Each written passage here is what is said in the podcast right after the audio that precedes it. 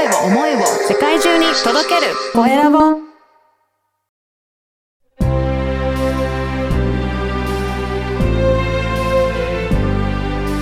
経営者の志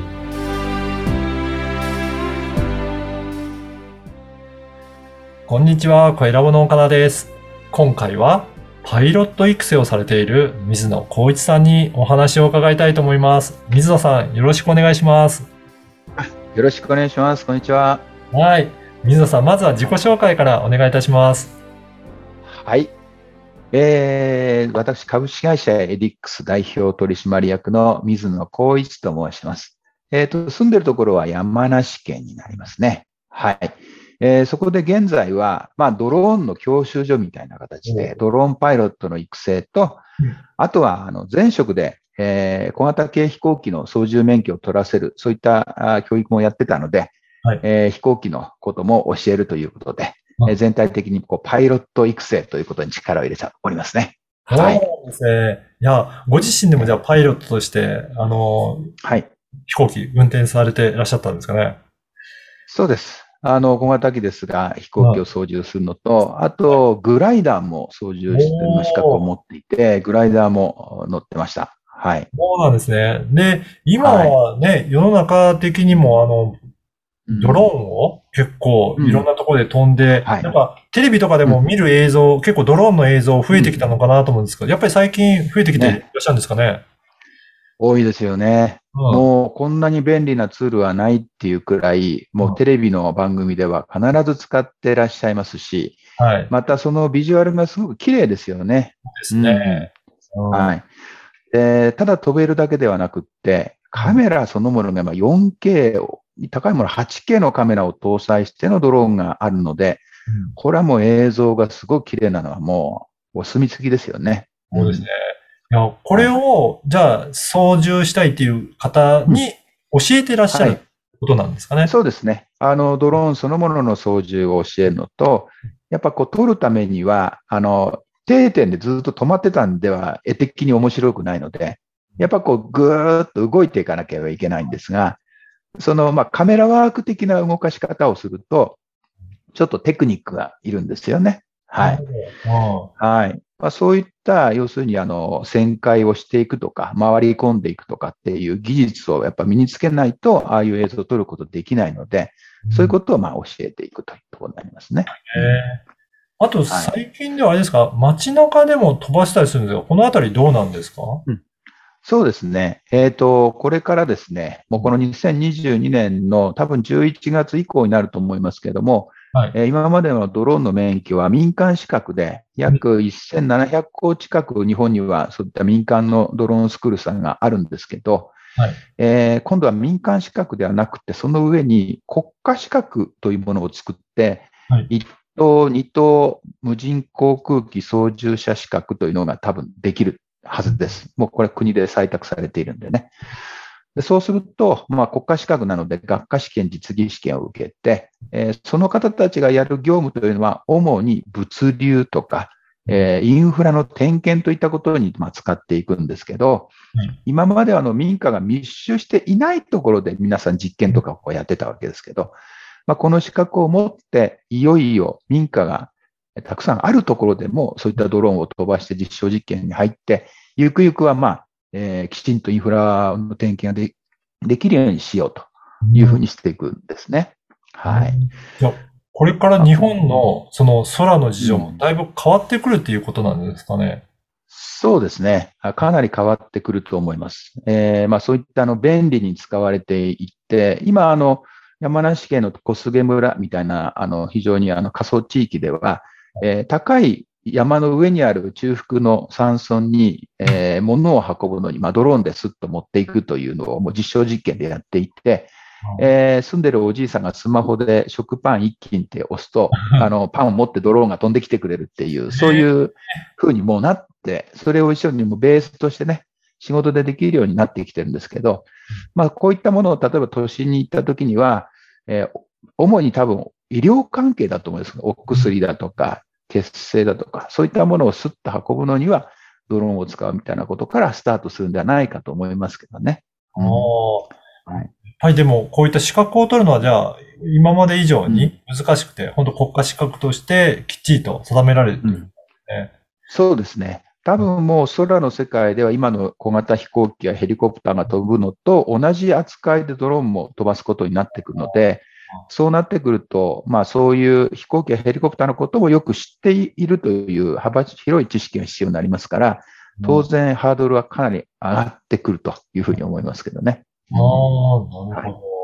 ね、そういったドローンのこともやっていらっしゃいますし、はい。それからあれですよね、うん未来の子供たちのための教育もそういったとこ取り組んでいらっしゃるんですかね。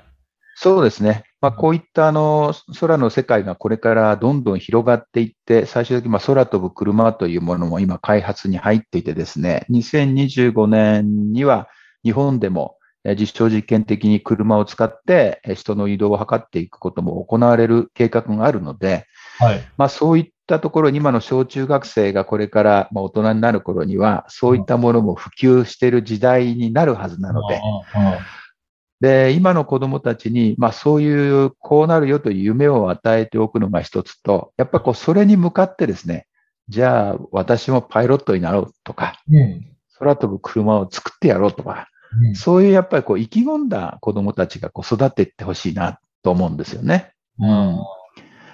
だからそれをこう育てるために、ちょっと僕としては、できるだけ航空の方に興味を持ってくれる子を育てようと思って活動してます。具体的にどういった活動を今されていらっしゃるんでしょうか？はい。あの、まあ、飛行機のことを教えることはもちろんオンラインでもできるんですけど、もっともっとハードルを下げて、まず飛行機好きになろうというところから、模型飛行機をちょっと作りましてですね。はい。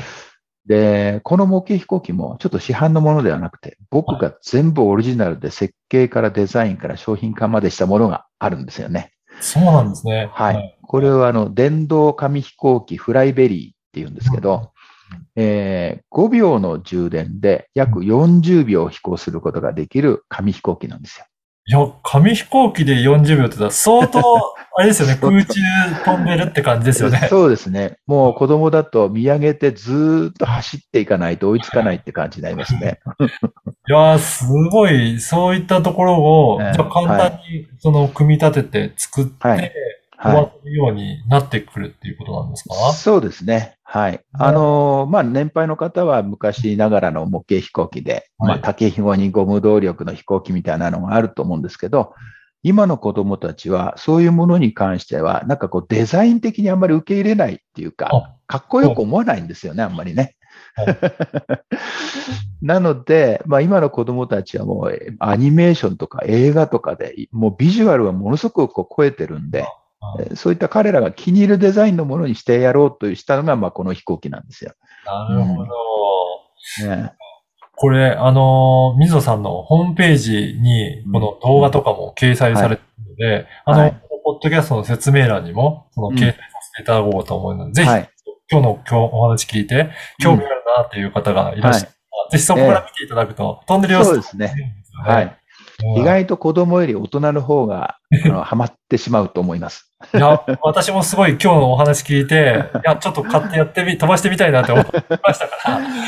え実はね、はい大人もやってみたいなっていう方いらっしゃえるかもしれない。そうですね。はい。お父さんがこうやってたら子供もやっぱりやってみたくなると思うんで、でそういうところで一つのね、ああの、興味を引けたら最高だと思いますね。うん。はい。いや、この番組がですね、経営者の志という番組なので、ぜひ、はい水野さんにも志について教えていただけるでしょうか？そうですね。やっぱりあの、社会にはいろんなビジネスがあって、それぞれいろいろ苦労なさっていることが多いと思いますけど、やはりこの少子高齢化の時代がこれから進むにつれてですね、若い人たちにもっと夢を持たせてあげるということと、活発に動ける環境を作ってあげるってことは、すごく、あの、年齢のいった僕らにとっては重要なことだと思うんですよね。はい。で、こと空の世界に関しては、やっぱり自由に開けていく世界なので、そういった世界の中で、あの、本当にえーエンジニアだったり、パイロットだったり、また客室乗務員とかそういった方も含めてですね、えーどんどん育っていっていく、そういった環境をこれから提供できたらなと思ってて、まあ、そういう子供たちに夢を与えることをまずやりながら、えなおかつ、まあ、収支の合うこともきちんとやらなきゃいけないんですけど、うんやっぱり、えー後継者をきちっと育てていくということにちょっと力を入れてきたかなと思ってます。はい。そうですね。なんか空っていうと、本当自由にいろいろ飛び回っていけるという、うん本当に夢があるなと思うんで、その、そんな夢を子供たちに持ってもらって、これからねう、ん。あの、どんどん活躍してもらうような人が増えてくるといいですね。そうですね。もうこういった世界にどんどん飛び込んできてもらって、自分でも挑戦してもらいたいと思いますし、はいえーもっとこう海外にもね、どんどん出ていって、はいえー活躍できる、そういった人材がたくさん増えるといいなと思いますね。いやー本当今日のお話すごい、えー夢があるなと思ったので、ぜひ興味ある方は、あの、ホームページの URL を、あのポッドキャストの説明欄にも記載ささせていただきますので、ぜひそこからチェックいただければと思います。はい。今回は、パイロット育成の、えー水野光一さんにお話を伺いました。水野さん、どうもありがとうございました。どうもありがとうございました。失礼します。